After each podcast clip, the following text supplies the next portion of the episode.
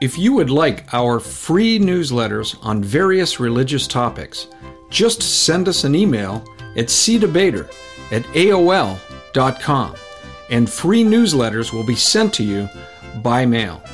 Just provide your postal address in your email. The following are samples of some of the newsletters we have available. Does God Believe in Atheists? Part 1. Seventh day Adventism True or False? The Agony of Deceit. The Origins of Muhammad's Religion. Spiritual Warfare. Are psychic mediums communicating with ghosts or demonic spirits? Testimony to the eternal Godhead, the Trinity. From Tradition to Truth, a priest's story. An evaluation of the Oneness Pentecostal movement. Mormonism, counterfeit Christianity. Turn or burn. Jehovah's Witnesses, deceived deceivers. Links to these newsletters can also be found at our website, www.biblequery.org. Once on the homepage, simply click on the menu icon at the upper left hand corner. Then click on the Newsletters button. Feel free to print them out.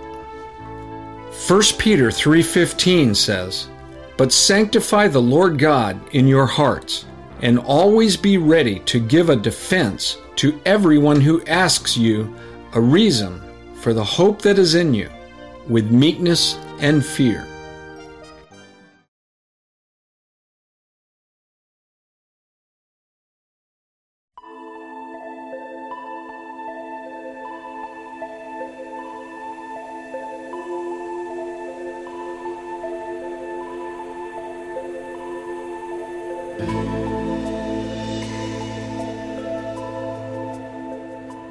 Greetings and welcome once again to our program. I'm Larry Wessels, your host, and I want to thank you for being with us for another presentation of Christian Answers Presents.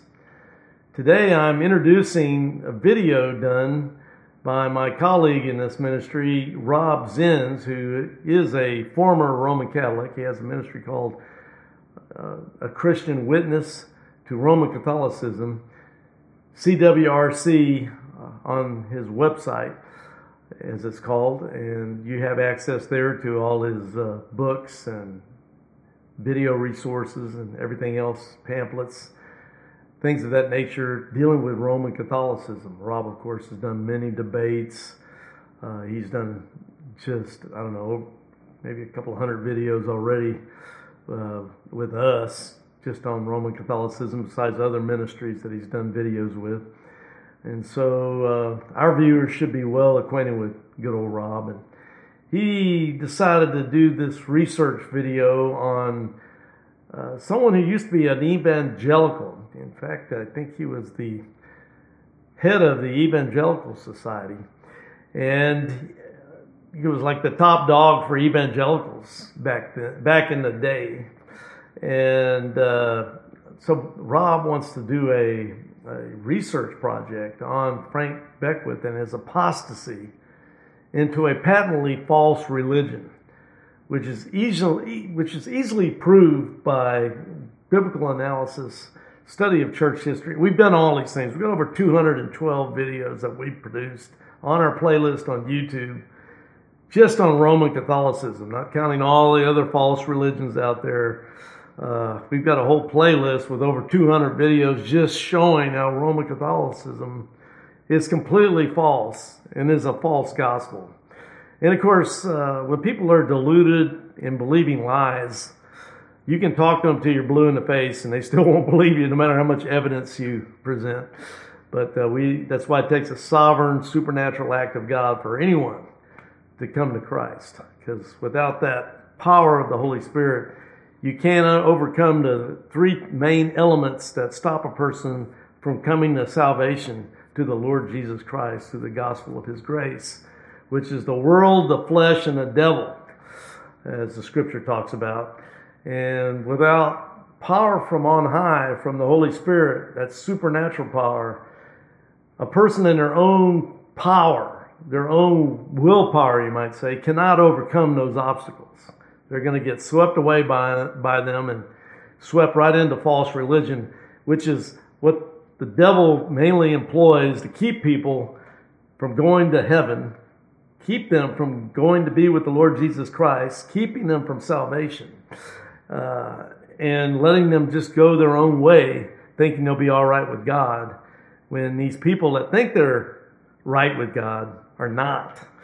And they're in for an unfortunate revelation at the end of their lives. And when Judgment Day comes, it'll be perfectly obvious to all creation what's going on. But for now, in this life, you know, people don't see things clearly as is expressed in the Word of God so clearly. But of course, uh, the natural man cannot understand the things of God, neither can he know them, for they are spiritually discerned. That's Corinthians uh, chapter 2, verse 14. And so, truer words cannot be spoken except for all the other words in the inspired Word of God, the other 66 books of the Holy Scripture, which Jesus said was from God. Now, the Roman Catholic Church doesn't really agree with that. Well, anyway, I'm getting off on a long sermon here with unintended, but I, I just wanted to introduce Rob's presentation dealing with uh, Frank Beckwith, who apostatized from the Christian faith, was a professing evangelical. Now, we know that evangelicals are filled with heretics, lost people. And I, we put out a lot of videos dealing with this for a long time. Uh, one of our favorite videos to ex- expose this has been out for decades called uh, 87% of evangelicals do not know what the gospel is, and they do not know what justification by faith is. Uh, the evangelical church is just packed with false believers. And I would say it, the, the percentage is probably greater than 87% of these so-called evangelicals are false believers. They're, they're fake Christians. And that's why they get along so well with false religions. You've got all these apostates out there like uh, Hank Hanegraaff, who used to be uh, the Bible answer man, uh, follower of one of my mentors in the ministry, Walter Martin of the Christian Research Institute. Uh, he apostatized from the faith. You got people like Francis Chan. Now, we got videos on all these dudes. Uh, it's terrible. You got William Lane Craig. He's another heretic following Jesuit Molinism and false gospel information. You got Leighton Flowers, a Pelagian, and a you know he won't admit it, but he's an open theist, uh, denying the, the, foreknowledge and providence of God. Uh, it, it's just a terrible situation out there. And most people, because they're not saved either, they love these guys. You got C.S. Lewis, and we could go on and on. We've exposed what's going on in the evangelical world, and it's just it's just terrible. That's a mission field itself. You know, we go out on missions to deal with Muslims and Hindus and other countries. Uh, you've got all these cults, Jehovah's Witnesses, Mormons, and things like that. But evangelicals need to be preached to, given the gospel as well, because they're just as lost as all the rest of these guys. Uh, I'll have a video coming out uh, soon. We don't have it up yet at the time of this recording, but uh, it's on few are saved. And the Bible makes that very clear. And uh, I think that presentation, when we get it out to the public, is going to prove the point biblically, historically, and statistically. Uh, and it's pretty frightening. It's pretty frightening. There's just not that many truly born again people by the power of the Holy Spirit out there. Now, tons of people claiming that, but that doesn't make it so just because they say so. But anyway, uh, let's get back to Rob Zins and his presentation here. I would like to mention, with as far as uh, Frank Beckwith goes, about 30 years ago, Frank Beckwith uh, actually came to visit me here in Austin, Texas, and we did some videos together. Uh, in fact, I've got uh, one right here, a video that Frank and me did uh, called Answering the Abortionist Arguments. Uh, and of course, here on the back of this, uh, this VHS tape album, Uh, we have a picture of Dr. Frank Beckwith and myself right there uh, in our video that we did on, on abortion. And uh, Frank made some uh, very good philosophical arguments against the murder of unborn babies uh, through the idea of uh, abortion. And of course, also back then, 30 years ago, when he came to town, he also did a video with uh, a video here, and here's one called "The Baha'i World Faith." And in this video, and here we see on the back of the cover, he's with uh, Robert Morey in this presentation on the Baha'i World Faith, going into an analysis of that. What's interesting to me that is that when Frank Beckwith apostatized into Roman Catholicism, uh, one of the first things he wanted to do is he called me up on the phone and he says, Take down these videos, get them off your YouTube channel. I don't want to be seen with you, uh, or or Robert Morey. I don't, I don't want to be seen with uh, people like you that actually take the Bible seriously. Uh, of course, he didn't put it in those words, but uh, anyway, he uh, made a big deal and was really pressing me to get rid of those videos. And of course, I don't like to. I, have got a limited amount of time to do things. Uh, you know, I work uh, two jobs, and I only have a, a, set amount of time to do video work. And so, I don't like to have to get rid of stuff I already put the time and effort into producing. In other words, and then he's cajoling me and begging me get rid of those videos. And finally, I just said, "All right, all right, you know, I'll remake the one on abortion uh, about that." And we also re redid the uh, Baha'i World Faith ones. I did that with my director of research here for Christian Answers, Steve Morrison, who also has a PhD. Uh, but uh, so we replaced those videos with our own stuff, uh, mainly because of Frank Beckwith and his insistence that he didn't want to be seen with us which is, you know, fine if that's what he wants. But sometimes, I, I, even if a guy apostatized from the faith, if the material was good and he wasn't apostate at the time, I'll leave the video there. I'll just leave it because it it had good material that might be useful to somebody. But anyway, it's funny when I go back over the fact that uh, when I'm filming this right now, last month I uh, turned 40 years old in the Christian faith. I got born again in May 1981. And so I'm over 40 years old in the Christian faith right now.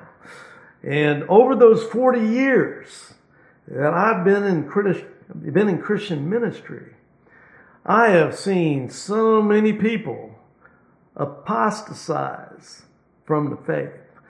You know, they, they seem to be strong Christians they seem to be, you know, they're churchgoers and uh, they help my ministry, help me do cable access TV in the studios and everything like that. It, to me, it's amazing. Over 40 years of time of doing Christian ministry, a large, large number of those people have apostatized or left the Christian faith. It's it's astonishing when you really think about it. There's so few, when I go back over to 40 years, there's so few left of the ones that used to be around the Christian faith. And it just seems to be getting worse in our society. So it's no, nothing really surprises me anymore when some big theologian or something like that apostatizes, goes off into error, uh, because the scripture says this is what's going to happen. And, you know, First John uh, in chapter 2 says that uh, they went out from among, from among us because it was to be made manifest that they were not all of us. So they left us. So you have that scripture there that talks about this happening. And I've seen it over 40 years, big time. So to me, it's kind of interesting because uh, as I'm doing this, I'm looking at my video guy back there, and he he's one of the few that's still with me after all these decades.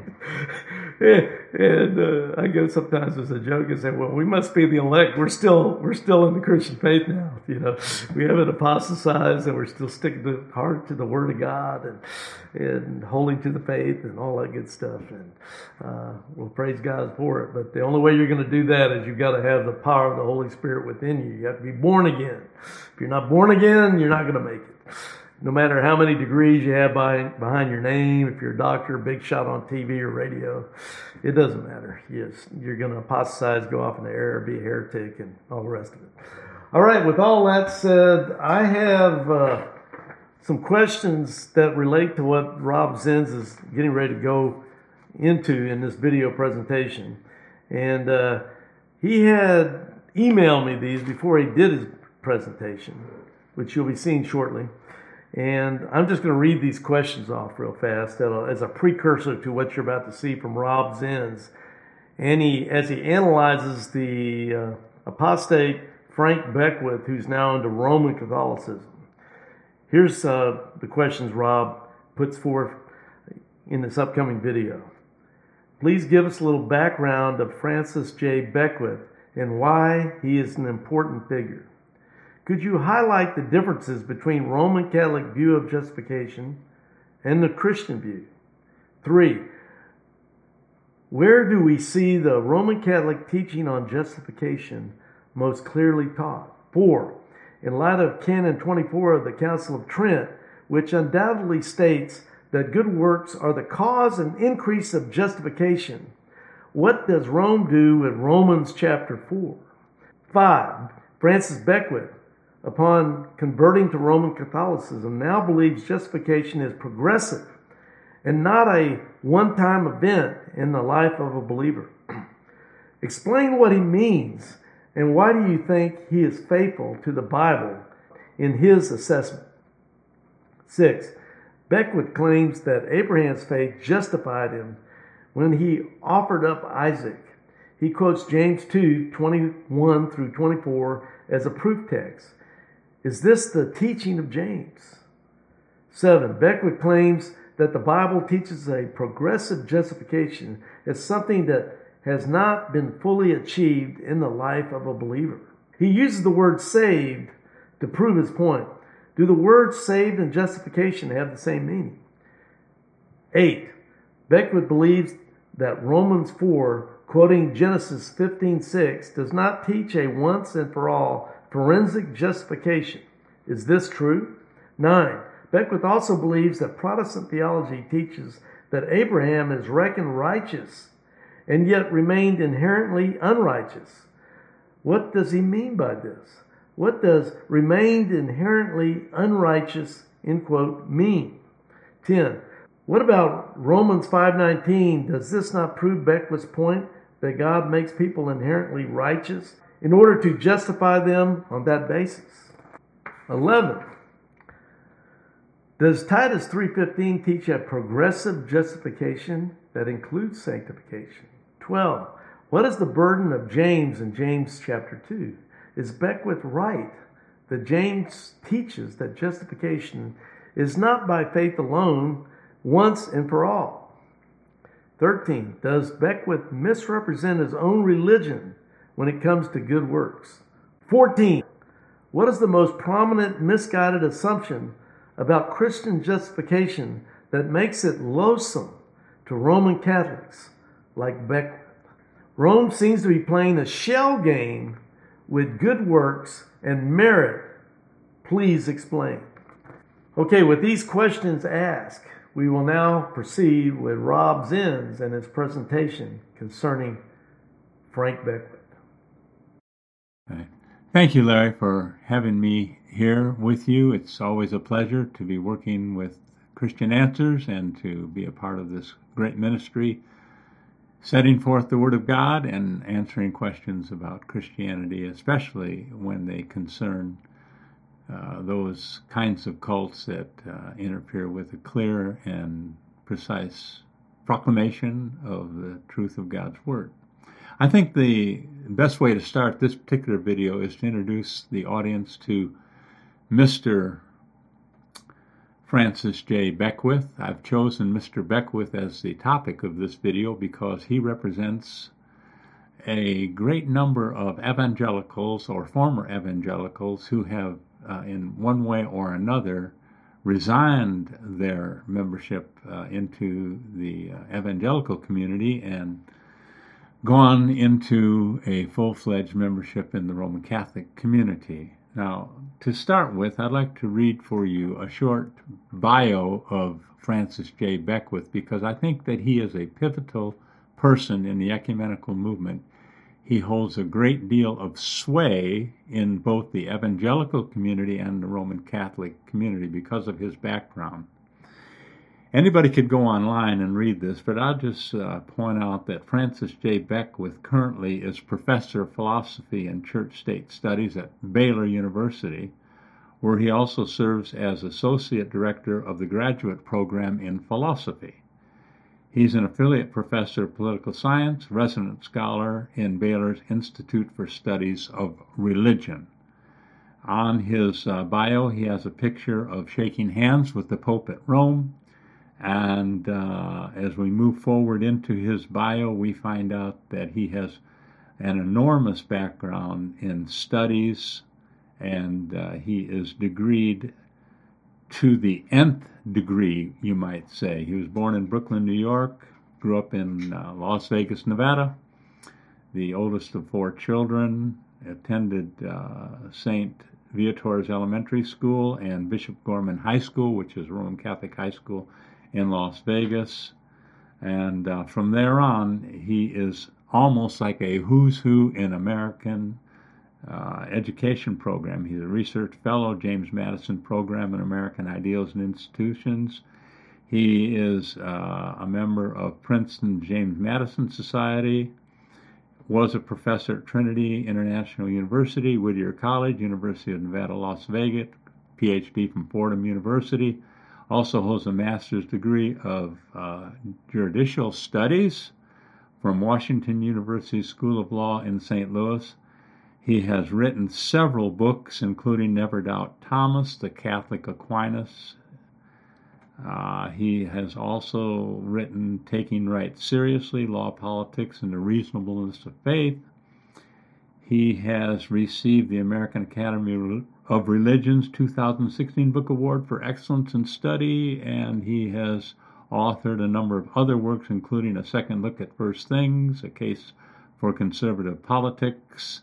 The list almost goes on and on. Defending Life, a moral and legal case against abortion, so forth and so on. We are primarily concerned with one book that he has written, and that book I brought with me today.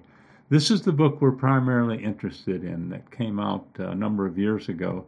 It's entitled uh, Why the President of the Evangelical Theological Society Left His Post and Returned to the Catholic Church. You can see Return to Rome, Confessions of an Evangelical Catholic. Now, we think that an evangelical Catholic is an oxymoron. Those two words don't go together, but somehow Dr. Beckwith puts these words together and the framework of his book is to defend his conversion to the Roman Catholic religion. He at one time was president of the Evangelical Theological Society of the United States of America, a prestigious uh, national organization. He resigned that position and converted to the Roman Catholic religion.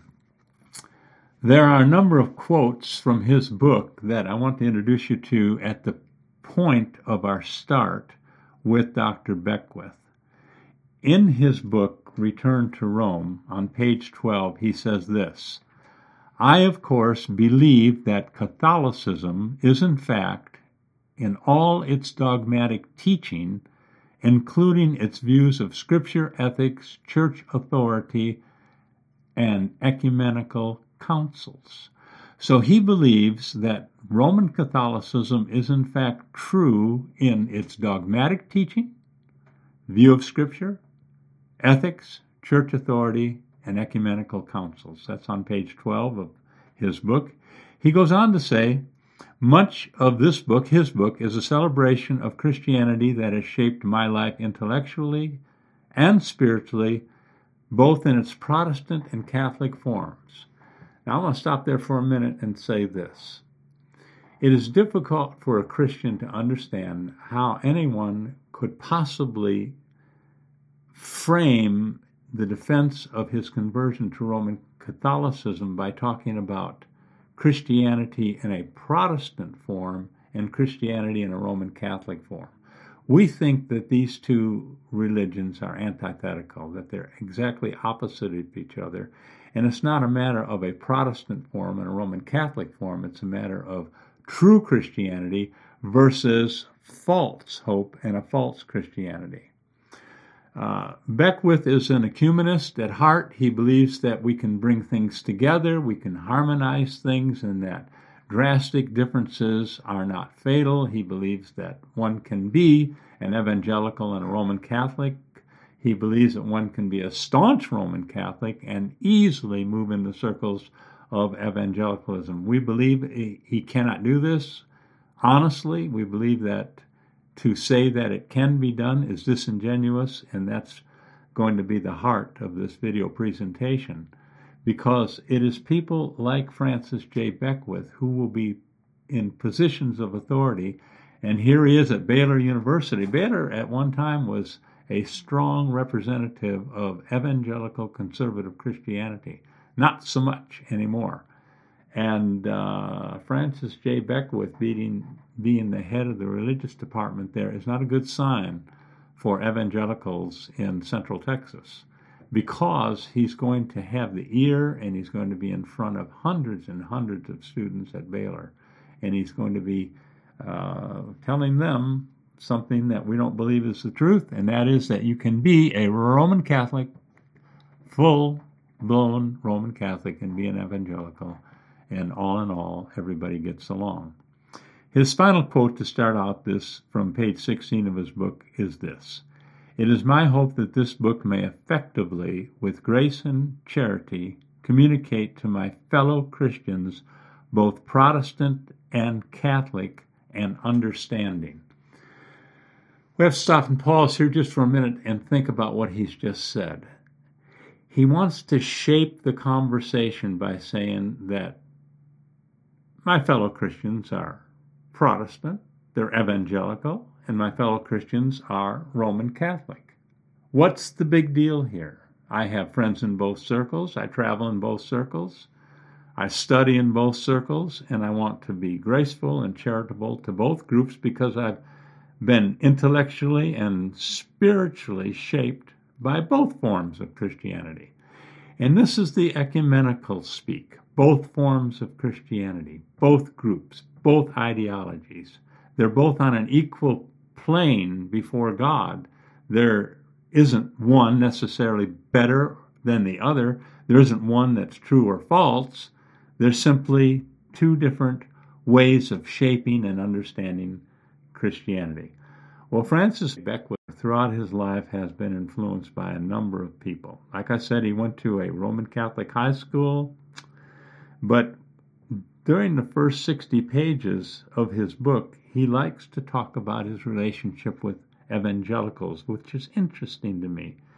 He had a strong relationship with Walter Martin, for instance, the founder of the Bible Answer Man.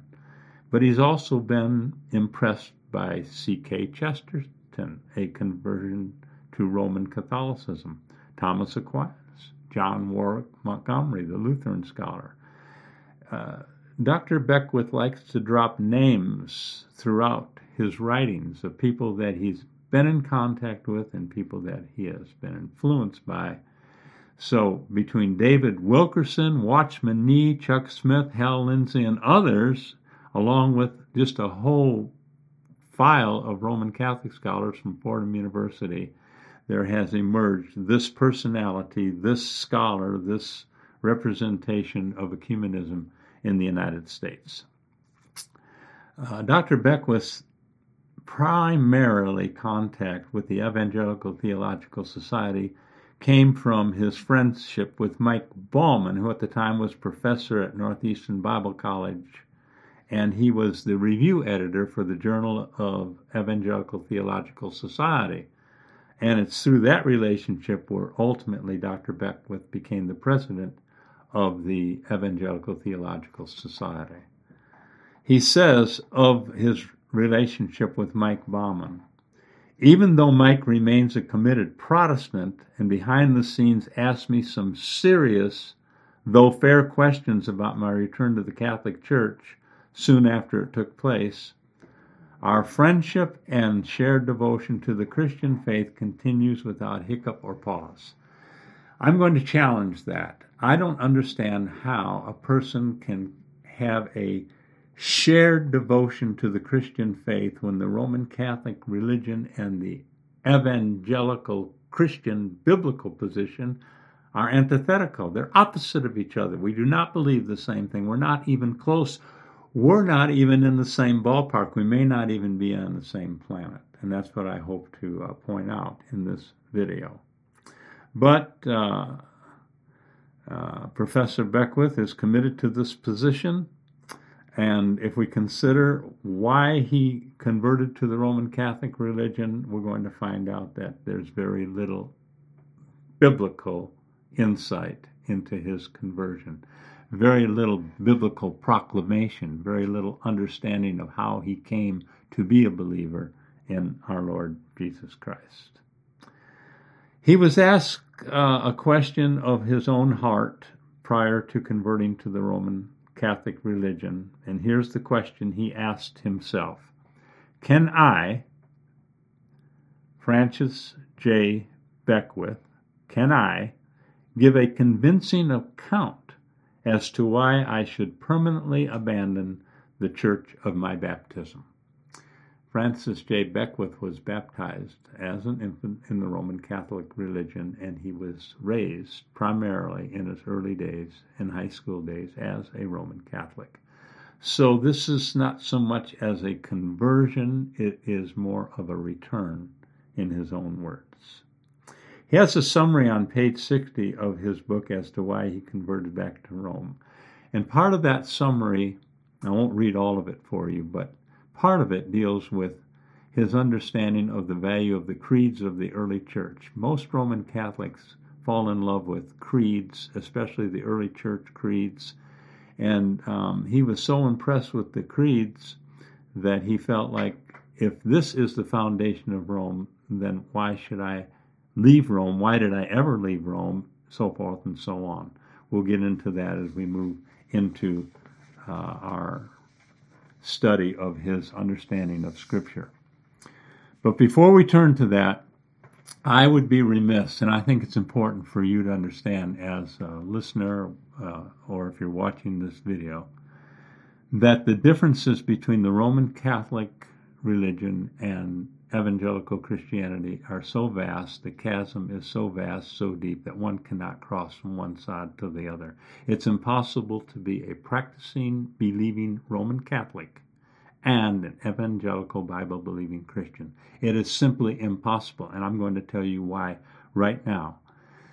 The hinge upon which the entire Reformation swung, the door of the Protestant Reformation swung, if that's a word, swing, swang, swung, whatever, it the the uh, most important platform of the Protestant Reformation was the doctrine of justification. How does God justify? Who is justified? What is the ground of our justification before God? Most of you listening understand that justification is the primary focus of the entire Protestant Reformation. So I want to set forth for you right now the vast difference between the Roman Catholic view of justification and the biblical evangelical view of justification. And these are not just views, tomato, tomato, take it or leave it, either one's as good as the other. They are antithetical. Somebody's right and somebody's wrong. Somebody has set forth something correctly, somebody has read the Word of God correctly, but somebody has not. Somebody's made a terrible error, somebody's got it wrong. And if you get justification wrong, then you have no gospel to share with anybody. And there is no gospel if you get justification wrong. So, first, let me set forth the Reformation understanding of justification, or what I would call the Christian understanding of justification. For the Christian, justification is a judicial act wherein God considers the sinner to be justified, although he remains at the moment of justification intrinsically unjust and sinful. Okay? Let me say that again. Justification is a judicial act, a judicial declaration by God who considers the sinner to be justified or acquitted of his sins. And at the moment of this justification, the sinner remains unjust and sinful. Justification does not change the intrinsic heart from unrighteousness to righteousness. That is not the nature of justification, and as we shall see, that will not be the ground of justification. Justification is not an eradication of sin, it is rather a non imputation of sin sin is not reckoned to the sinner's account. It is a judicial reckoning by God, a declaration by God, that though you are a sinner and intrinsically you are unrighteous, yet I'm declaring you to be justified and acquitted from that very unrighteousness. Positively speaking, justification is not an inner renewal, and it's not a sanctification. Rather, it's an external imputation of the righteousness of Christ, who lived a perfect life and died a perfect sacrifice. So, if I could put it in these words, for the Christian, the ground of justification is the righteousness of Christ given as a free gift to the poor sinner who has no righteousness of his own. The giving of the gift the declaration that the poor sinner is justified does not change him or her morally or ethically. Doesn't change him from an unrighteous person to a righteous person. No, rather it declares him to be justified, to be acquitted of that very unrighteousness on the basis of the righteousness of Christ, which is given freely to the sinner, gained by faith alone. The condition for this giving of righteousness, this non imputation of sin, is nothing more and nothing less than confident faith which believes without a doubt that God forgives sins based upon Christ's righteousness alone. It has nothing to do with moral renewal. It has nothing to do with ethical renewal. It does not change our heart at all. Justification is not designed to do that. Justification is designed to acquit the sinner based upon the perfect work, the atonement of our Lord and Savior, Jesus Christ. That's the Christian view, that's the evangelical view, that's the view of the reformers, that justification is just that. It's a declarative status before God. It happens once and for all. It can never be improved, it can never be changed, and it can never be lost. Now, let's switch over to the Roman Catholic understanding of justification. The Roman Catholic understanding of justification is just the opposite. Roman Catholics are taught that justification is a translation from being born into a son or daughter of Adam into a state of grace and adoption among the children of God through Jesus Christ. Now that sounds positive, doesn't it? But it's not the truth. This is not a translation. Roman Catholics believe that justification is a true eradication of sin. Roman Catholics believe that supernatural sanctifying and renewal grace actually enters the human being at the point of justification, whereby justification begins the process of renewal, ethical transformation, and making a person righteous. Roman Catholics believe the instrumental cause of justification is the sacrament of baptism. Roman Catholics are taught that in their baptism they begin a process of justification, and that process is called a renewal, and that renewal changes the person from within. And it's changed by the grace of God, and the grace of God can only be gained in the initial justification through their sacrament of baptism. So they believe in baptismal regeneration, baptismal justification, baptismal renewal, and baptismal eradication of unrighteousness. It's completely opposite of what I've just said about the Protestant view and the Reformed view and the Christian view of justification.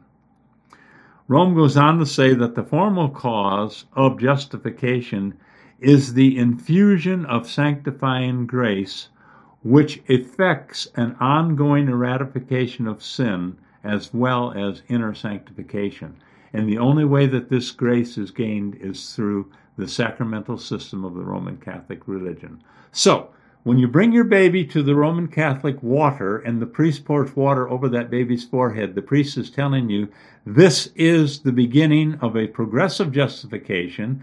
This is regeneration. This is renewal of the heart. This is sanctifying grace flooding the soul heart of that baby. And from that point on, to gain justification to a greater extent, or if you should happen to lose justification by committing mortal sins, you re- regain it by going through further sacraments in Roman Catholic religion. Rome does not believe that justification is a judicial declarative act of God based upon the righteousness of Christ that has no bearing upon the renewal of the interior of the person. We have two different religions here, folks. One is Roman Catholic, and the other is biblical Christianity. So, how does all this work out in Roman Catholic theology? Well, when we consider Francis J. Beckwith, let me take you back to the first part of his quotations that I read earlier. Remember, this is from page 12 of his book, Return to Rome. Dr. Beckwith says this I, of course, believe that Catholicism is in fact true in all of its dogmatic teaching, including its views of Scripture, ethics, church authority, and ecumenical councils.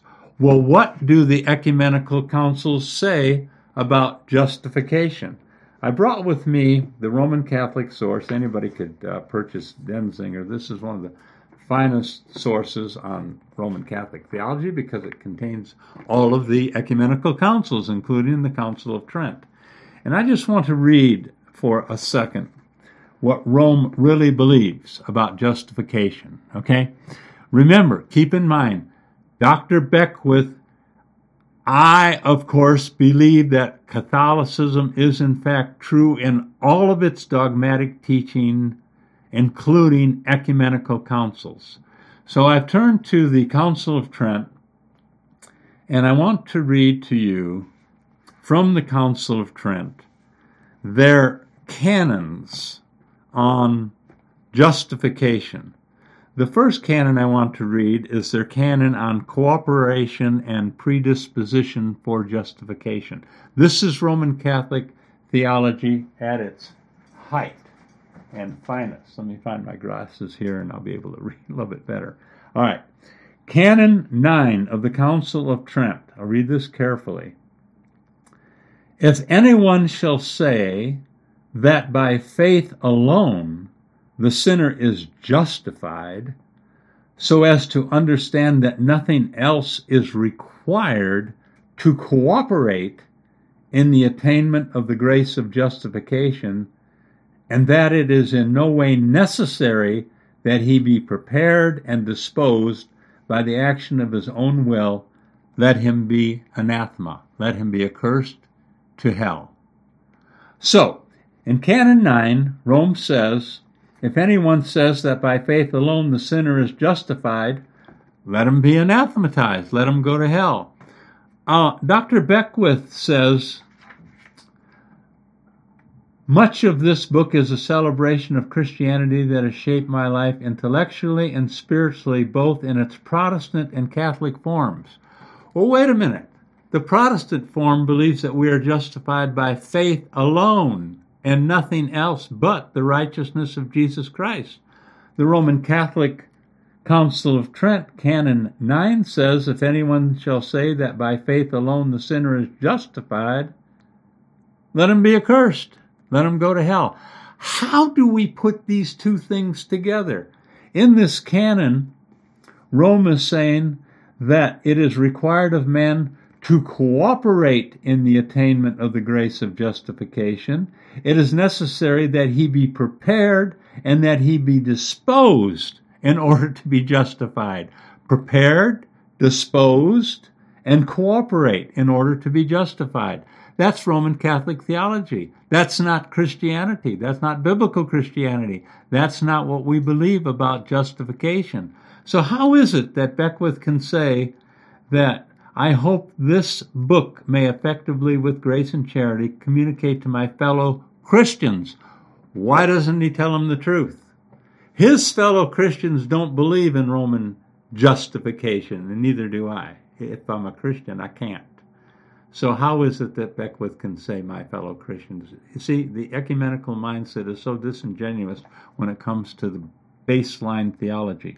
Let's move to the next canon. Canon number 11 concerns itself with the imputation of the righteousness of Christ, which is the foundation of Christian justification. Canon 11.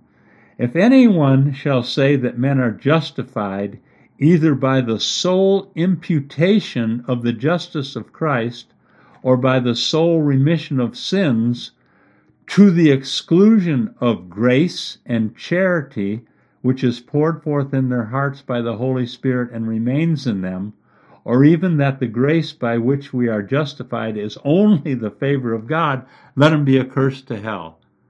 This canon denies that the ground of our justification is the imputation of the righteousness of Christ. This canon says it has to include grace, charity poured forth in the hearts that remains in them, even the grace which they, and denies that we are justified by the favor of God alone. Well, the position of Christianity is we are justified by the favor of God alone, and it is the righteousness of Christ alone by which we stand. It is not grace poured into our hearts, creating charity and love within us that God recommends to us. We almost qualify for justification if we keep it up through their system. So it's beyond me. If you read theology and you're at all genuine, you cannot mix the two. They're antithetical, they're opposite of each other. Canon 12. If anyone shall say that justifying faith is nothing else than confidence in the divine mercy which remits sins for Christ's sake, let him be accursed to hell. Nothing could be clearer than Canon 12. If anyone shall say that justifying faith is nothing else than confidence in the divine mercy which remits sins for Christ's sake. Let him be anathematized and sent to hell. Hopefully, you can understand that the Roman Catholic view of justification is just as bad today as it was in the 1500s and 1600s during the Great Protestant Reformation throughout history they have maintained this position. Francis Beckwith is committed to it. If he's genuine at all, he can't deny it. It's part of what he affirms to be, in fact, true for the Roman Catholic religion. And yet we have all of this business about my Christian friends, my loving Christian friends. We understand each other. We worship Christ together. We believe together, and all this nonsense. It's impossible to put these two together. And it absolutely is maddening to think that uh, these people who try, uh, they must hang their brain on a hook before walking into the door. I want to get to canon uh, number number 32 because Canon 32 speaks to the issue of good works and justification. As you know, the Christian position is that our good works do not qualify us for justification. The Apostle Paul is perfectly clear. We are not justified by works, but by faith alone. Over and over again, the Apostle Paul drills this home in his writings. But listen to Canon 32. If anyone shall say that the good works of a man justified are in such a way the gifts of God, that they are not also the good merits of him who is justified, or that the one justified by good works, which are done by him through the grace of God and the merit of Jesus Christ, does not truly merit increase of grace and eternal life and the attainment of that eternal life. What this canon says is that good works merit eternal life. And anybody who says that they don't, let them be accursed and let them be anathematized. Canon 32 and Canon 24 will be the last one that I want to read for you this morning in this uh, particular presentation on good works preserving justification. Christians don't believe good works preserve justification at all. It's the righteousness of Christ. It's a judicial act of God. It's God satisfied with the atonement of his only begotten Son. But listen to canon number 24. If anyone shall say that the justice received is not preserved, also not increased in the sight of God through good works, but that those same works are only the fruits and signs of justification, but not the cause of its increase, let him be accursed. Nothing could be more clear. Rome believes that good works increase justification, preserve justification.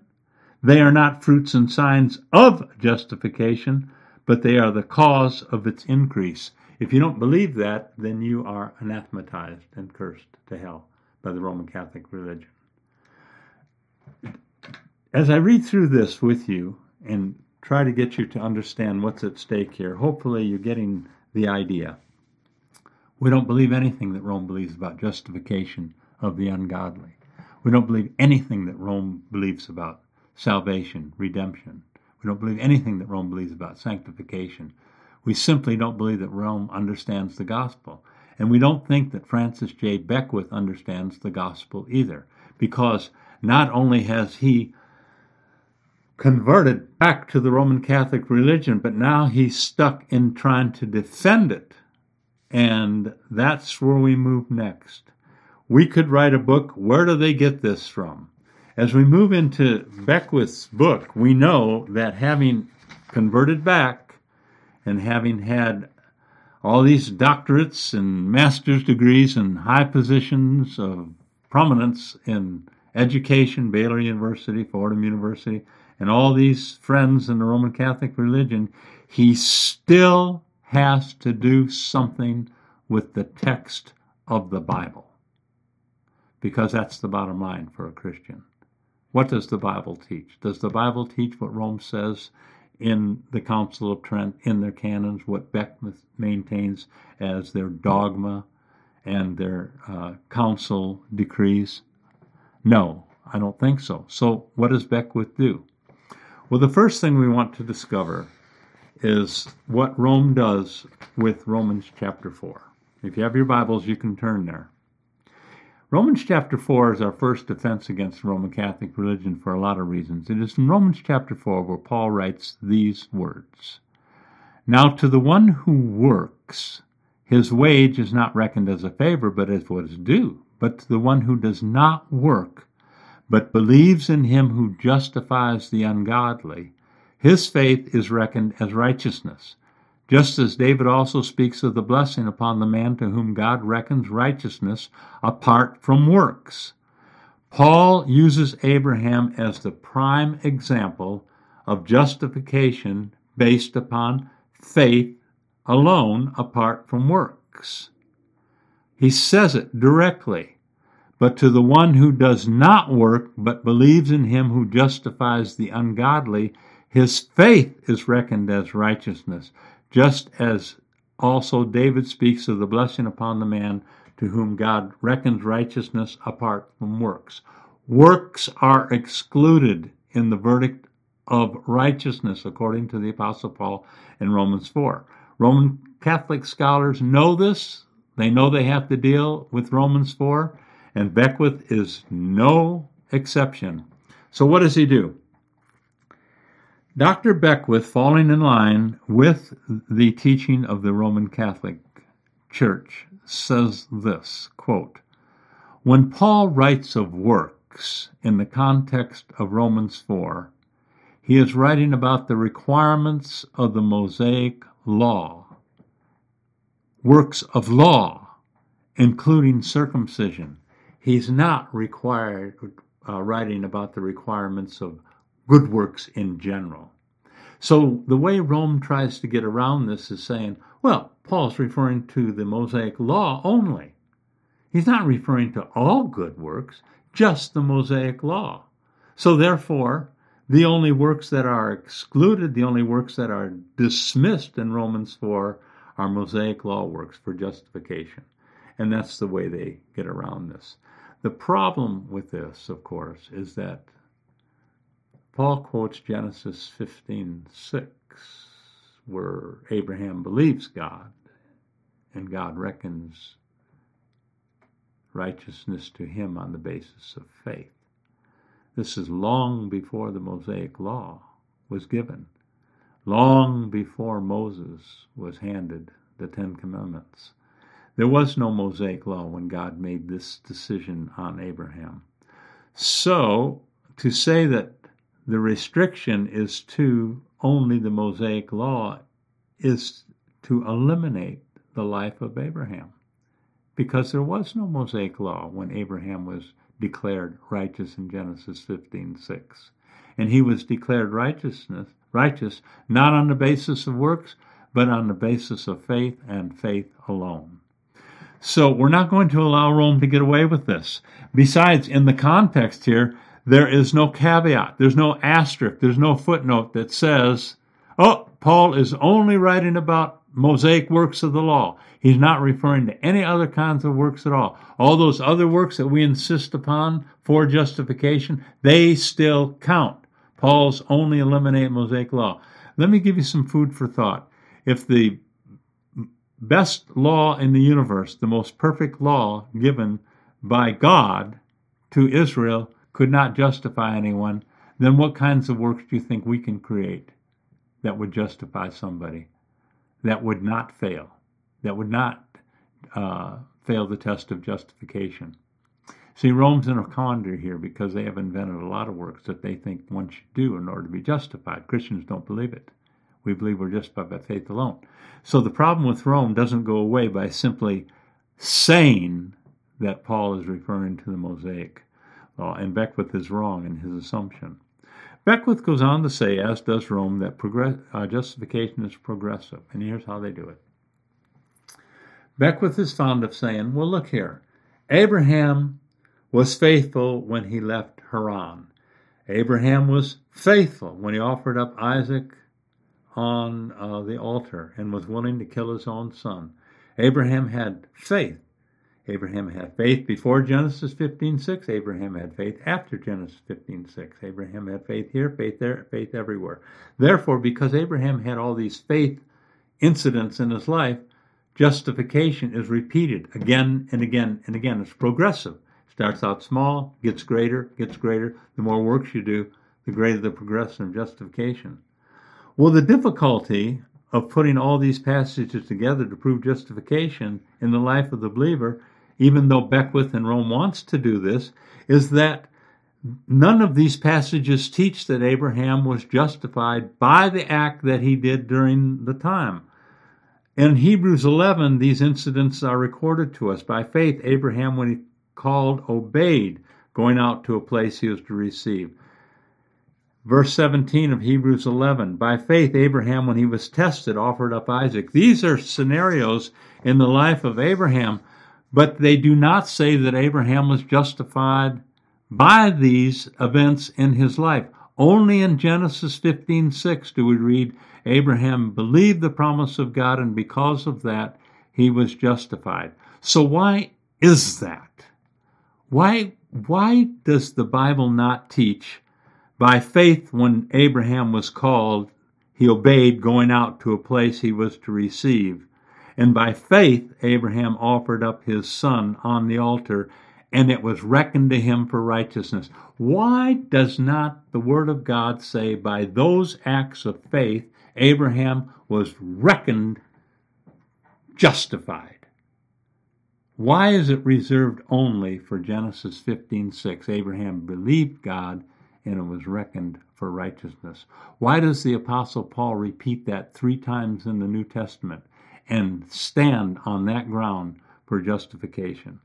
Well, I think the reason that it's presented to, like this in Scripture is given to us in the fourth chapter of Romans.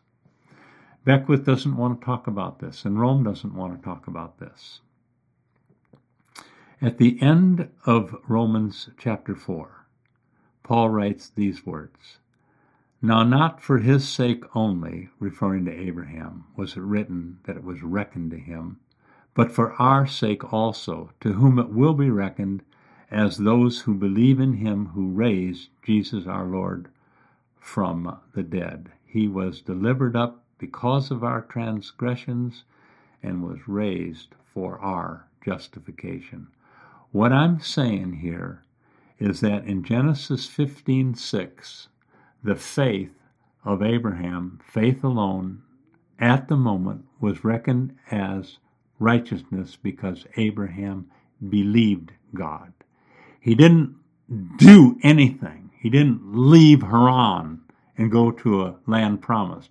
He didn't offer Isaac, his son, to be sacrificed on the altar in Genesis 15:6. He simply believed the promise of God. And that believing the promise of God corresponds now, according to the end of Romans 4, with believing the promise of God in Christ Jesus. The parallel is clear. The exercise of Abraham's faith in leaving Haran and offering up Isaac did not have the same correspondence to believing God as Genesis 15:6 does. So what I'm saying here is that Abraham believed the promises of God in Genesis 15:6 and Paul mentions it now for his sake only was it written that it was reckoned to him but for our sake also to whom it will be reckoned as those who believe God, that God raised Jesus Christ, our Lord, from the dead, and that he was delivered for our transgressions and was raised for our justification. Our justification is by faith alone because we believe the promises of God that that's exactly what he has promised to us. It's exactly the same as Abraham. Perhaps this is why in Galatians 3 5 and 10, Paul writes again, Even so, Abraham believed God, and it was reckoned to him as righteousness. Therefore, be sure that it is those who are of faith who are sons of Abraham. And the scripture, foreseeing that God would justify the Gentiles by faith, preached the gospel before to Abraham, saying, All the nations shall be blessed in you. The correspondence between Genesis 15 6 and every single Christian believer is identical. Believe the promise of God. And the promise of God is justification by faith alone in Christ alone. That's the promise. The promise to Abraham was, I will make many nations of you. You will be the father. You will be the father of many nations and as the sand on the seashore or the stars in the sky will your descendants be. And it'll be through Jesus Christ, our Lord and Savior. For the promise given to Abraham and his seed was not to many seeds, but to one seed, Jesus Christ. So it all comes together. So for Roman Catholic novice theologians like Beckwith, I think is, and others to come along and say, justification is progressive. It starts in infant baptism. It grows. It increases with your good works. And Look at Abraham. He was justified when he left Haran. He was justified when he believed God. He was justified again when he offered up Isaac. No, wrong. No, that's not what Scripture is teaching. This is a denial of the correspondence and a misuse of Scripture. And what I'm doing now is I'm moving forward with Beckwith because he has to defend the Roman Catholic religion in some way, shape, or form. Uh, sometimes when you're reading other theologians and they're trying to cement home a point and they're they're they're enthusiastic about what they're saying, you might catch them in a mistake. And uh, unfortunately, uh, Dr. Beckwith made a big mistake. He says in his book that, uh, I'll quote him, he says, Yet James 2 21 through 24 states that Abraham's faith justified him years after that incident in Genesis 15:6 when he obeyed God and attempted to offer his son as Isaac as a sacrifice. That's not true. James chapter 2 21 through 24 does not say that Abraham was justified when he offered up his son Isaac. On the contrary, uh, James says pretty much the opposite. And if you take out your Bible the, uh, and turn to it, you'll read this Was not Abraham our father justified by works when he offered up Isaac, his son, on the altar? It doesn't say that James does not say that Abraham was justified by faith when he offered up Isaac. It says just the opposite. Abraham, our father, was justified by works when he offered up Isaac, his son, on the altar. But then James harkens back to Genesis 15:6 in the very next sentence, and he says, "And the scripture was fulfilled, which says, Abraham believed God, and it was reckoned unto him as righteousness." And there James quotes again Genesis 15:6 to prove the point. So I bring this up as a small matter of biblical interpretation, exposition, exegesis. And I'd encourage you, as a Christian, go to the text and make sure that the text is quoted properly and make sure that the interpretation and application of the text makes sense. Unfortunately, uh, Dr. Beckwith in zeal made a mistake with James chapter 2. But the Roman Catholic religion makes even a bigger mistake in James 2, as we'll see as we move forward in our understanding. Beckwith goes on to say, although Paul certainly refers to justification as a past event, he also presents it as a continuing process, and as well as one that has not been fully achieved. Well, does Paul really present justification as a continuing process? Is there one verse in Scripture that says justification is a continuing process, that it's progressive, that it can be maintained by works, that it can be preserved by works, that it can be increased by works? No. There's not a single verse in all of the New Testament or the Old Testament or anywhere that says these things. So, how does Beckwith find proof? Well, he finds proof by quoting 1 Corinthians 1.18, 1 Corinthians 15, 1 and 2, 2 Corinthians 2 14 through 16.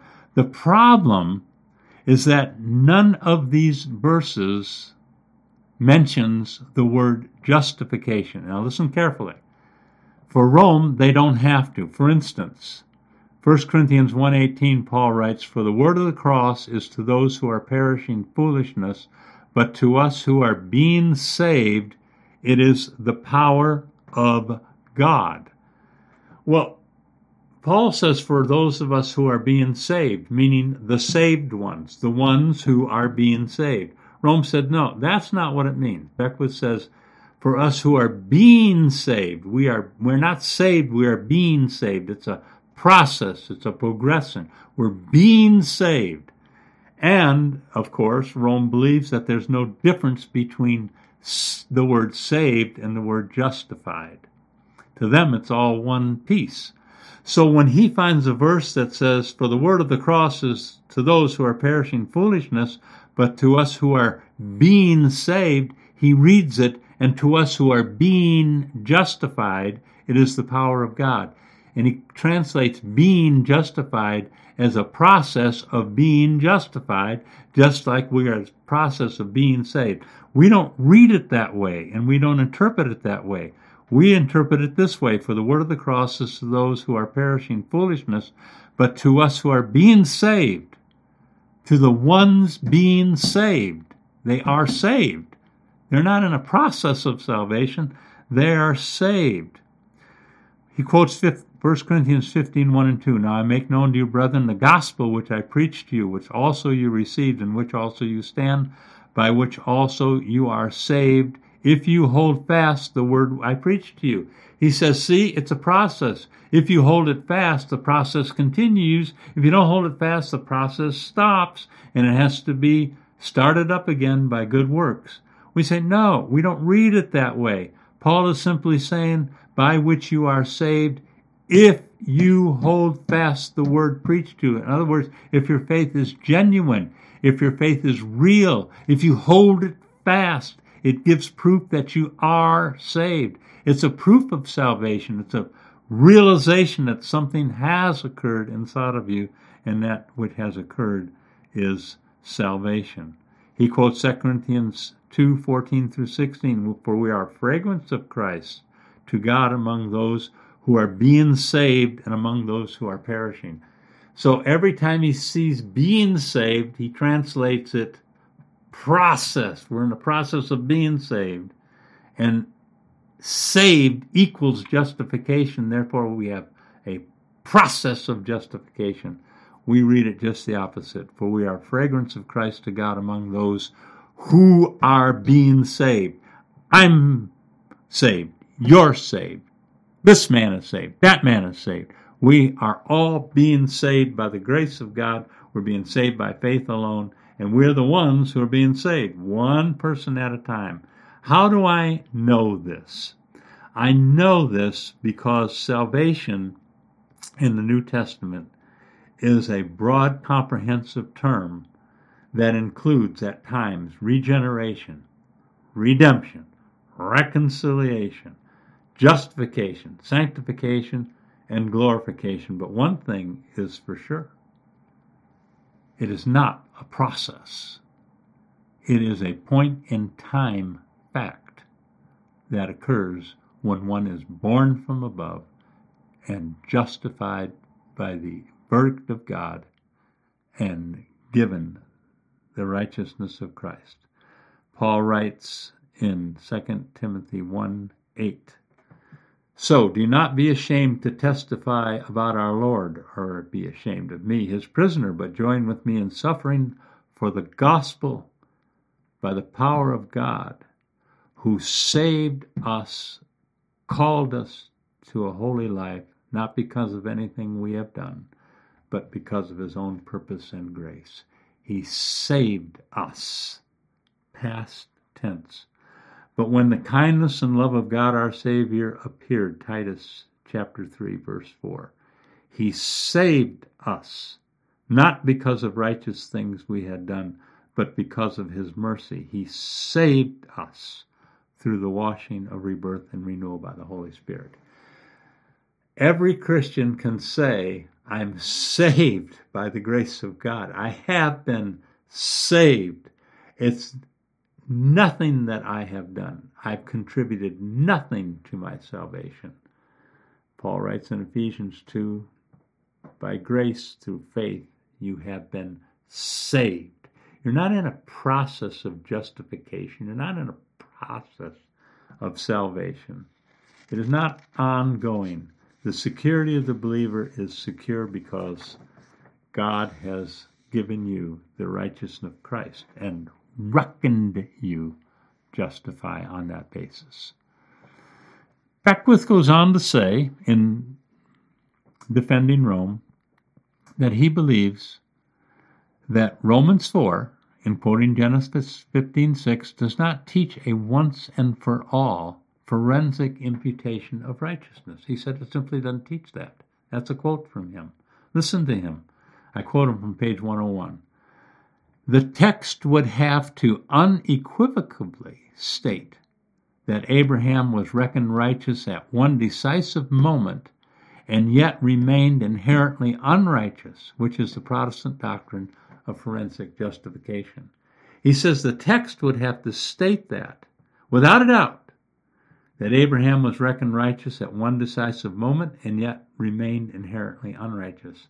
Well, we would say the text does say that er-, Abraham was reckoned righteous by faith apart from works, any works, works of the law or any other kinds of works. And we would have to read somewhere where it is ongoing, progressive, and it happened to Abraham again and again and again and again. In the absence of that, we'll take the one moment that Paul mentions and James mentions as a seminal moment. We don't have to we don't have to prove that that verse says it's the only time when the scriptures don't have any other time. But let's move on. A more telling response would be this. Justification is not based upon inherent righteousness. If it was, it would not be based upon faith alone it would be based upon inherent righteousness, and the scriptures do not teach that. It is not based upon grace aided translation into good works either, for we are clearly not justified by works. We also respond that forensic justification does not make one righteous. I would say if there is a sticking point, and Beckwith probably would agree, and I know Roman Catholic theology agrees, is that Roman Catholics are hung up on this idea that God can declare somebody justified, acquitted from their sins, and leave them inherently unjust and unrighteous in the process. we say, What's the matter with that? They say, it's it's a lie. You're telling me that that person is acquitted while he's still unjust. We're telling that he's acquitted while he's still unrighteous? And we say, yes, that's precisely what we're telling you. Because the acquittal and the verdict of justification is not based upon anything within that person, can never be, because that person can never be inherently righteous enough to qualify for it. Hence, it's the righteousness of Christ and Christ alone, not his translation into good works. Rome hates that talk. They don't believe it. It's foreign to them. They argue against it time and time again. And Beckwith, Beckwith is right with them. But there's another thing at work here. And the other thing at work here is the idea that I am a justified person, I'm a acquitted person on the basis of Jesus Christ's righteousness alone. However, I'm left alone with this. That's it. That's it. I'm acquitted. I'm justified. That's it. Nothing else happens to me. Rome argues that's crazy. Something else must happen. And we would say precisely, something else does happen. You receive the mind of Christ, you receive the indwelling of the Holy Spirit, and the process of sanctification begins in you.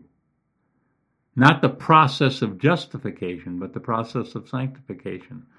So Rome in their hatred of the righteousness of Christ as a ground of justification, says it's folly to think that God would justify somebody and leave them inherently unrighteous. And we would agree, it is folly.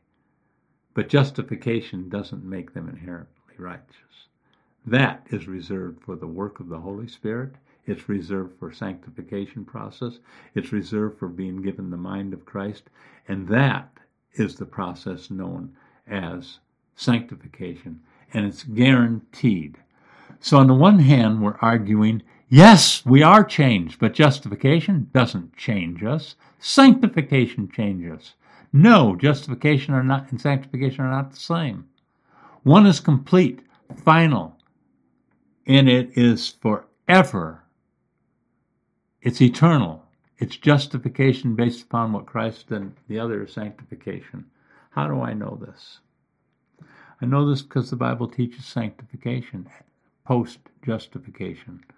Paul writes in Romans 8:28, "We know that God causes all things to work together for good to those who love God, to those who are called according to his purpose, for whom he foreknew, he also predestined to become conformed to the image of his son."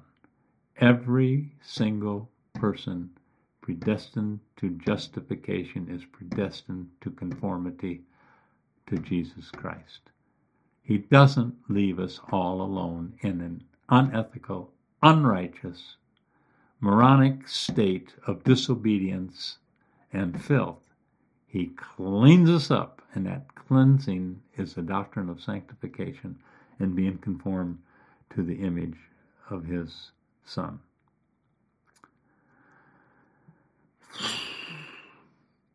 It doesn't stop. Beckwith goes on. And one verse that Beckwith calls upon, he says, This did it for me. He said, I'm reading the scriptures, and this verse did it to me, is Romans 5 19. Romans 5 19 comes at the end of Romans 5 15 through 19. But Beckwith holds on to Romans 5:19 and 5:19 says this For as through the one man's disobedience the many were made sinners and the one man there is Adam of course even so through the obedience of the one the many will be made righteous. Now for Beckwith he reads that sentence even so, through the obedience of one, Jesus Christ, he's the one, the opposite of Adam, the many will be made righteous. So he says, see, we're made righteous. That's the deal. That's justification, being made righteous. And when we're made righteous through ethical renewal, through grace that comes through the sacraments, then we qualify for justification. So we say, wait a minute, wait a minute, wait a minute. Wait. I, I, I know. We realize that Paul says the many will be made righteous. But let's take a look at the context. Does Paul really say that we're made righteous and that qualifies us for justification? The answer is no. No, not at all. There are re- I'm going to get into the text here just a little bit, but there are reasons why we say no. And the reason is if you begin in Romans chapter 5 and read 15 through 19, you're going to get a totally different view of this. Paul begins 5, verse 15, by saying, But the free gift is not like the transgression, contrasting Adam and Jesus Christ. For if by the transgression of the one the many died, much more did the grace of God and the gift by the grace of the one man, Jesus Christ, abound to many. The gift. What's the gift? Verse 16, and the gift is not like that which came through the one who sinned. For on the one hand, the judgment arose from one transgression resulting in condemnation, but on the other hand, the free gift. So Paul says it is a gift in verse 15, it is a gift in verse 16, it's a free gift at the end of verse 16, and in verse 17 he says, For by the transgression of the one, death reigned through the one, much more those who receive the abundance of grace and the gift of righteousness will reign in life through the one Jesus Christ. That's verse 17. So in verse 15, it's the gift. Verse 16, the gift. Verse 16, the free gift. Verse 17, the gift of righteousness. We come to verse 18. So then, as through one transgression there resulted condemnation to all men, even so through one act of righteousness there resulted justification of life to all men. Clearly, the justification of life to all men is the gift of righteousness. It is the free gift. It is the gift. It is the gift. It's the gift again and again and again. So we come to verse 19 where Paul says, For as through one man's disobedience the many were made sinners, even so through the obedience of the one the many will be made righteous. How will they be made righteous? How? They will be made righteous by receiving the gift, the gift, the gift, the free gift, the gift of righteousness, the gift of justification. It is not being made ethically or internally righteous that Paul has in mind here. What he has in mind here is to be gifted the righteousness of justification, which is the righteousness of Jesus Christ.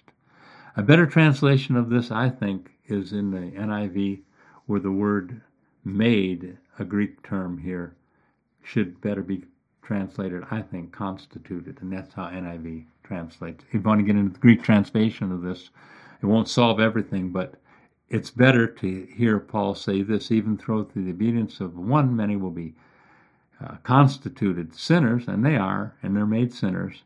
Even so, through the obedience of the one, the many will be constituted righteous, and they are. They are justified, and that is the gift. As we move forward with Beckwith, I want to make certain that we understand. He is convinced that the Pauline corpus makes no distinction between justification and sanctification. We are convinced that there is a massive difference between the two concepts, concepts justification and sanctification. He is convinced that God justifies us by making us righteous. We are convinced that God justifies us because we can't be made righteous enough, so we're given the righteousness of Christ. However, his biggest, perhaps and most profound appeal to the scripture will always come, and Roman Catholics will always come from James chapter 2. Beckwith is no exception. He believes that it's settled for all. I quote him from his book when he says, In James 2, we are told justification is not by faith alone, once and for all. So, does James chapter 2 teach that we are justified by good works? Obedience to Roman Catholic sacraments? By our own faithful good works given to us by grace through some sort of religious system? I don't think so. I think a careful understanding of James 2 is in order. And every single Christian needs to be responsible and responsive to James chapter 2. This is the seminal passage of Scripture that Roman Catholic scholars, Roman Catholic apologists, Roman Catholic writers appeal to when they object to justification by faith alone. They say it doesn't even teach that. The words aren't even there. The words there are just the opposite. And we say, but that's the gist of what James is saying. And they say, that is not the gist of what he is saying. So, in our final segment here, we just want to take a second to read this section of Scripture and then make some comments on it. James writes these words But some will say, You have faith, and I have works. Show me your faith apart from your works, and I by my works will show you my faith. You believe that God is one. You do well. Even the demons believe and shudder. Do you want to be shown, you shallow man, that faith apart from works is barren? Was not Abraham our father justified by works when he offered his son Isaac upon the altar. You see that faith was active along with his works, and faith was completed by works. And the scripture was fulfilled, which says, Abraham believed God, and it was reckoned to him as righteousness. That's Genesis 15:6 again. And he was called a friend of God. Now here's the Roman Catholic verse. You see that a man is justified by works and not by faith alone. You see that a man is justified by works and not by faith alone. And in the same way was not also Rahab the harlot justified by works when she received the messengers and sent them out another way. For as the body apart from the spirit is dead, so faith without works is dead. Well, in the first place, Rome doesn't believe that we're justified by works. That is not their theology. They believe we're justified by faith plus works. So Genesis 2:24 says too much for them. You see that a man is justified by works and not by faith alone. Rome doesn't believe man is justified by works. So they can't make too much hay out of it. But what they can say is that it's faith plus works. It is not faith alone because the text says you said a man you see that a man is justified by works and not by faith alone. So what do we say to this? Is Rome right? Have they finally caught up with our well-meaning but confused and distorted view of scripture? I don't think so. We would argue that there is such a thing as dead faith. That's the beginning of the argument against Rome. Indeed, faith, if it has not works, is dead. It's dead because it's by itself. This is critically important to understand Paul's, uh, James' argument as well as Paul's argument. There is a rubbish faith fit for the trash heap. The only way to tell if someone has genuine faith is to see if it produces works or fruit. This is the teaching of James. The demonstration of faith to prove that it is not dead is works or fruit. Show me your faith without works. It's impossible to do so. I will show you my faith by my works. Abraham showed the world forever his faith by his works. He showed his faith by his works. He was not justified by his works, nor was he justified by his faith plus works. He showed his faith by his works. In fact, the works completed the verdict of his faith. The demonstration of faith by works and fruit is the burden of James. The Greek word used here for show is the Greek word deiknuo. You don't need to remember that. It just means to show, present, or exhibit. James uses this exact same word in James 3:13 when he asks the question, "Who is wise? Let him show it, let him demonstrate it." I'm going to argue that the burden of James is demonstration of faith by works to show or exhibit that the faith is alive and not dead. This theme will carry through to the end of the entire passage. Demons have a dead faith even though they are believing that God is one. They believe and shudder. This is dead faith because it has no works. In vain, it is in vain. The man that does know that faith without works is barren. It's hollow. It's inoperative. The theme of the entire passage of James 2 begins in verse 17 and ends in verse 26. James illustrates the point by insisting that faith only, I'm using my words carefully here, that faith only cannot possibly justify. Faith only. Faith alone justifies, but faith only cannot justify. The reformers, to a man, insisted that a man is justified by faith that is not only. Therefore, they said we are justified by faith alone, but we are not justified by a faith that is alone. Let me repeat that. James illustrates by insisting that faith only cannot justify. Faith alone justifies. The Reformers reiterate this. We are not justified by faith only, but by faith alone, but not by a faith that is alone.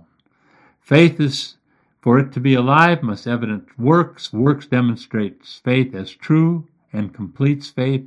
This working together, this synergy of faith and works, is proof of a living faith which justifies. Abraham was declared justified and proved his faith to be alive by his obedience and fulfilled the scripture which taught us that Abraham was justified by faith to begin with. The burden of James is not a works justification or a merit based salvation. It is the authenticity of faith that is James' goal. Alone faith that remains alone cannot justify the ungodly. It is impossible. We would agree with that. But yet, we are justified by faith alone, but not a faith that is alone. Every justified person produces fruit. Every justified person produces works because God guarantees it. We are justified unto works. We are saved unto works. Ephesians 2:10 is critical in this. We are justified by faith alone, saved by faith alone, not by works for good works that he predestined before the foundation of the world. So it's irresponsible for Rome to come to this passage and say that we are justified by works. They can't say that because they don't believe that, even though that's what the text says. We're justified by works, not by faith alone. So we chase them off of that because they don't believe it. But they do believe we're justified by faith plus works. And we say, no, we're justified by faith alone, but it's the faith that produces works. Finally, and I know we've run through this very quickly and we'll have a short review. Does A person who converts from evangelicalism in high and lofty places like Francis Beckwith, president of the Evangelical Theological Society, leaving his post, resigning, returning to, does he have a clear view of the Roman Catholic religion and is he willing to set it forth? Put all the cards on the table? My answer is no. I think that he must wordsmith.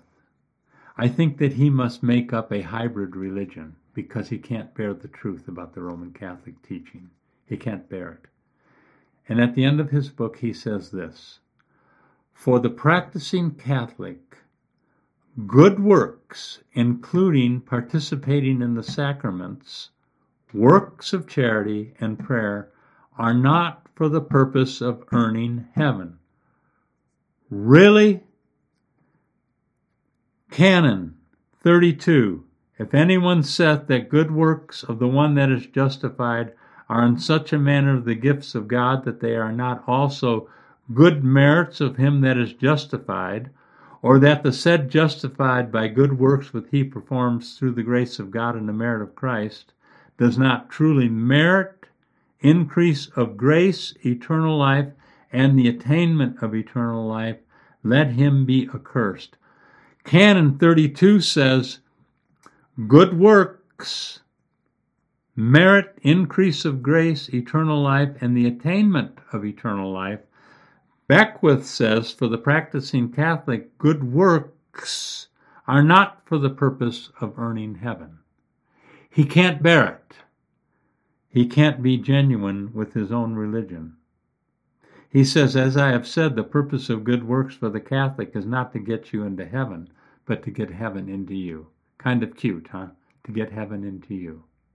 You mean to be justified by good works? That's what the canon says. You mean to have right standing with God by your good works? Is that what you mean by getting heaven into you? But to say it's not to get you into heaven flies in the face of Canon 32. It certainly does get you into heaven. You're accursed if you don't believe it. Good works are for increase and attainment of eternal life. So, how do we wrap this up? I think we wrap it up by understanding that it's a hollow statement for Roman Catholic theologians to say that God leaves us alone, unrighteous, although he declares us to be righteous. They call it the big lie. I'm saying he doesn't leave us alone. He sanctifies us. Therefore, if anyone is in Christ, he's a new creation. The old is gone, the new has come. But that's not from justification. It stems from it, but that's not what justification does.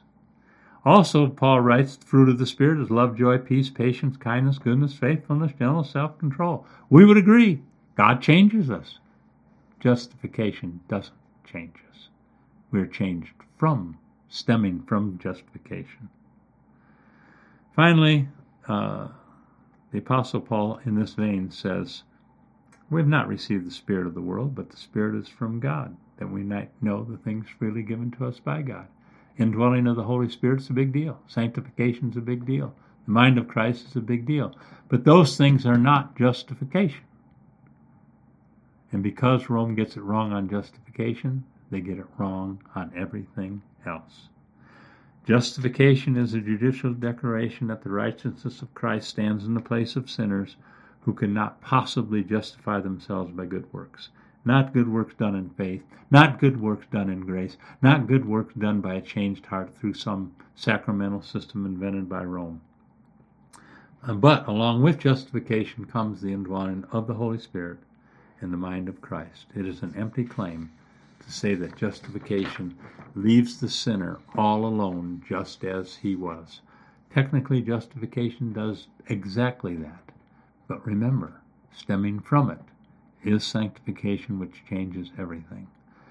Now, in closing, I want to say this Francis Beckwith is 100% totally sold out to collaborative salvation. Collaborative salvation means we do our share, God does his share. We go through the baptism, we go through the sacraments, We go through the stations of the cross. We go through penance. We go through all of these grace getting, grace begetting things. We go through the Eucharist. We go through the Mass. We understand by ingesting the, the bread, sins are forgiven. We do all that we can do. But God does his share as well. It's collaborative. And listen to how he puts it. Quote from Francis J. Beckwith, preeminent scholar, doctor, philosopher, head of Baylor University Religious Department. I quote him I do nothing without the initiation of the Holy Spirit. It is not my merit, it is His.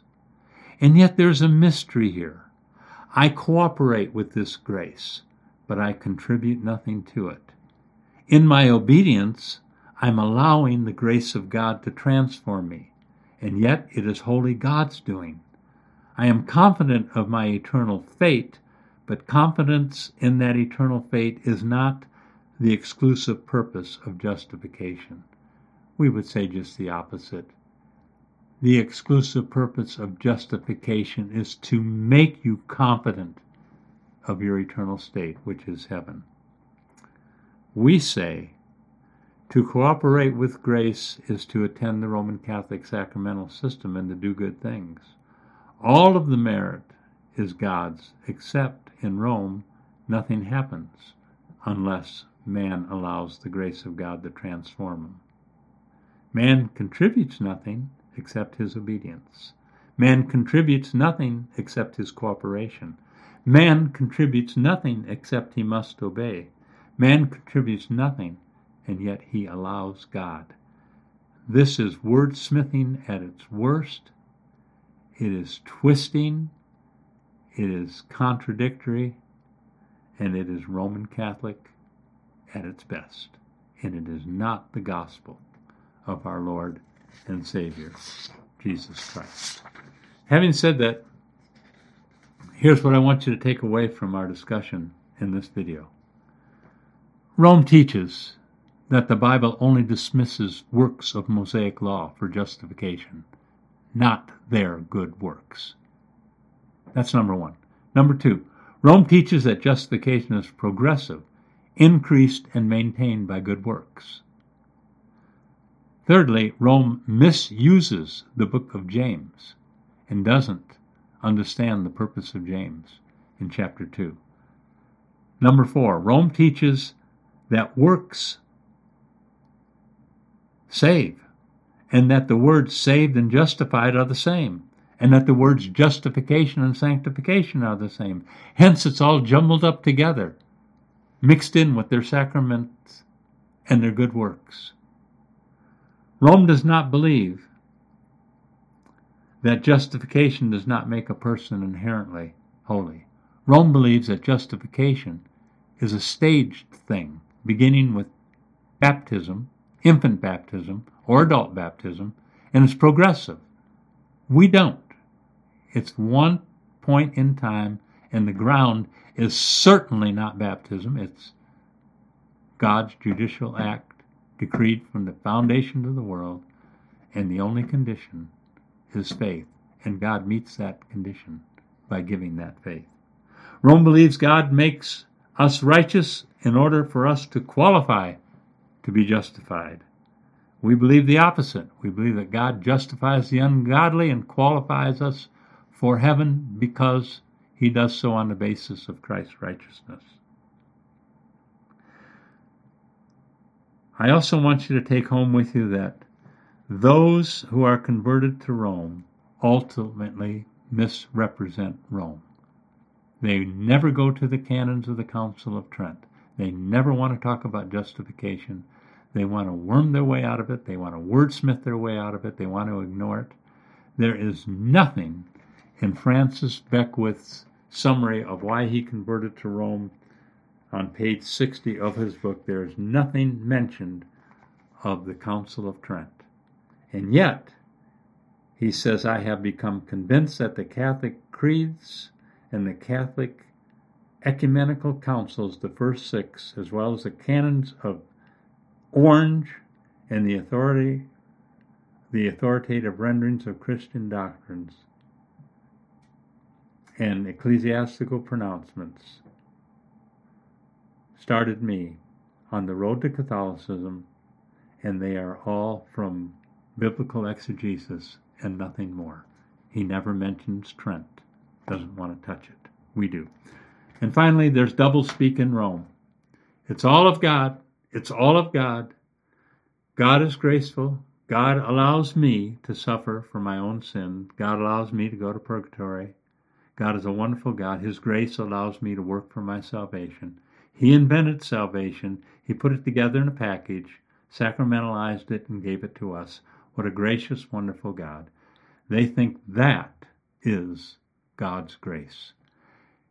Have I made myself clear? It couldn't be more opposite than the faith of a Christian who believes that we are justified by faith alone, in the finished work of Christ alone, and on that solid rock we stand. Furthermore, we believe that the Bible is the only Word of God, and the trust in councils, trust in early church fathers, trust in wordsmithing, trust in taking passages out of context, trust in manipulating words and distortions are never going to fly with Christians. And I pray that all of you watching this at home or watching it wherever you are will take seriously the world that we live in. It's a scary world and made even scarier by the likes of Dr. Francis J. Beckwith. Thank you for watching today. What you're looking at is proclaiming the gospel. News from evangelist Mike Gendron. And what Mike has here, and he has an outstanding ministry to Roman Catholics. He's a former Roman Catholic himself.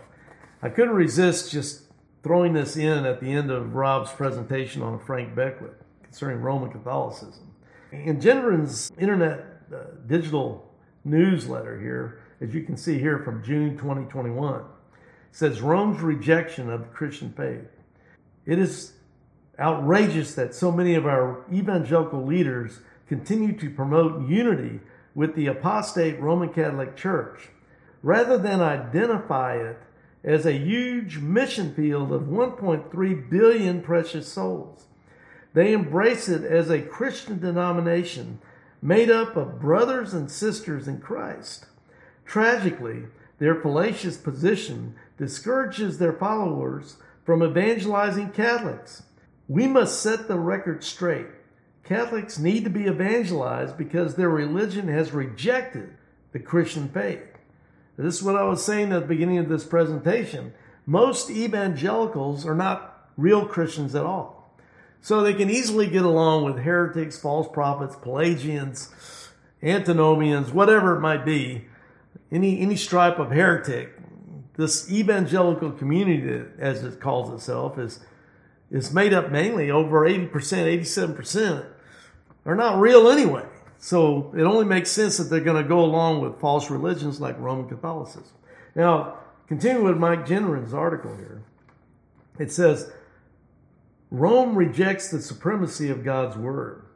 God has exalted his name and his word above all things. Psalm 138 2. All scripture is inspired by God and beneficial for teaching, for rebuke, for correction, for training in righteousness. 2 Timothy 3:16. Those who reject or dismiss God's word as their supreme authority fall into serious error and peril. Rome has done this by elevating its ungodly traditions, which have evolved over 1600 years, to be equal in authority with Scripture. Rome teaches that sacred tradition and sacred Scripture make up a single sacred deposit of the Word of God. End quote. Rome rejects the sufficiency of God's word. Jesus is sufficient to save sinners completely by the offering of himself once for all sin, for all time. Hebrews chapter 7, verses 25 through 27. Hebrews 10, verse 10, verse 14, and verse 18. His blood is sufficient to purify every believer from every sin. His death is sufficient to cancel the eternal sin debt of every believer. Colossians 2:14, 1 John 1 7. Rome rejects the sufficiency of Christ by continuing the work of redemption through the sacrifice of the Mass and by promoting the fable of purgatory and the sacerdotal priesthood. Rome rejects the singularity of God's gospel. God's one and only gospel offers salvation by grace apart from merit, through faith in Christ alone, apart from works, according to Scripture alone. Ephesians 2 8 and 9, 1 Corinthians 15 1 through 4, Titus 3 5.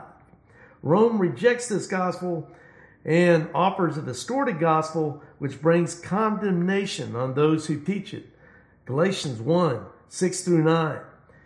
Rome's gospel requires Catholics to receive sacraments, observe the commandments, partake in the Eucharist, do good works, and obtain indulgences.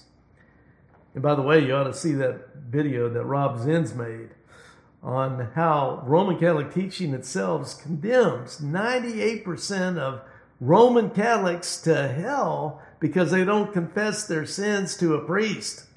That's one of their requirements for salvation. Anyway, check that video out when you get a chance. Anyway, any perversion of the gospel is ultimately the devil's delusion, which keeps his captives in religious bondage. 2 Timothy 2 24 through 26. Rome rejects the sovereignty of God's grace. Clearly, it is the will of God, not man's will, that determines who will be born again and graciously adopted into the Father's eternal family. John 1 12 through 13. Yet Rome rejects God's sovereignty by teaching it is the will of man through water baptism that determines who will be born of God. Rome says baptism makes the neophyte a new creature, an adopted son of God, and co heir with him. End quote. Rome rejects the security of God's children. The promise of God's gospel is eternal life, which is upheld by the power of God. 1 Peter 1 3 through 5. The Lord Jesus promises to keep those he has saved. John chapter 6, 37 through 39. The divine gift of eternal life can never be lost or revoked. John 10 28, Romans 11 29. Rome rejects this assurance by saying those justified by water baptism who die in mortal sin will go to hell. Hopefully, this article will encourage Christians to recognize the urgent need to evangelize Catholics with the supreme authority of God's Word and His glorious gospel. So keep that in mind and why all this is so important and the stakes involved. What we're dealing with basically is a lot of evangelicals who are not real born again, blood bought Christians who hold too fast to the Word of God. So they anything coming down the pike they can they can buy. And that means there's only a few of us real Christians out there that will have to do this evangelism work uh, by the, through the power of the Holy Spirit to enlighten lost sinners to the truth of God's Word. Uh, with that, I want to thank you for joining us. I want to thank Rob Zins for his fine presentation and for being with us here today. I'm Larry Wessels, Director of Christian Answers. And just remember this Jesus said, I am the way, the truth, and the life. No man comes to the Father except by me. And that Jesus has to be the true Jesus of the Bible, not some piece of bread at a Roman Catholic mass in their phony religious services. So you need the true Jesus of the Bible, not some phony Jesuses of all these false religions out there, but the Christ of Scripture. Well, with that said, may the Lord Bless you all. Thank you for being with us. Bye bye. If you like our YouTube channel, please subscribe by clicking on the subscribe button and then by also clicking the bell above to get an automatic update whenever we produce another YouTube video for our See Answers TV channel. Please share our videos with your friends and relatives. May God bless you. Only one life will soon be passed. Only what is done for Christ will last. See related videos by tapping or clicking screens.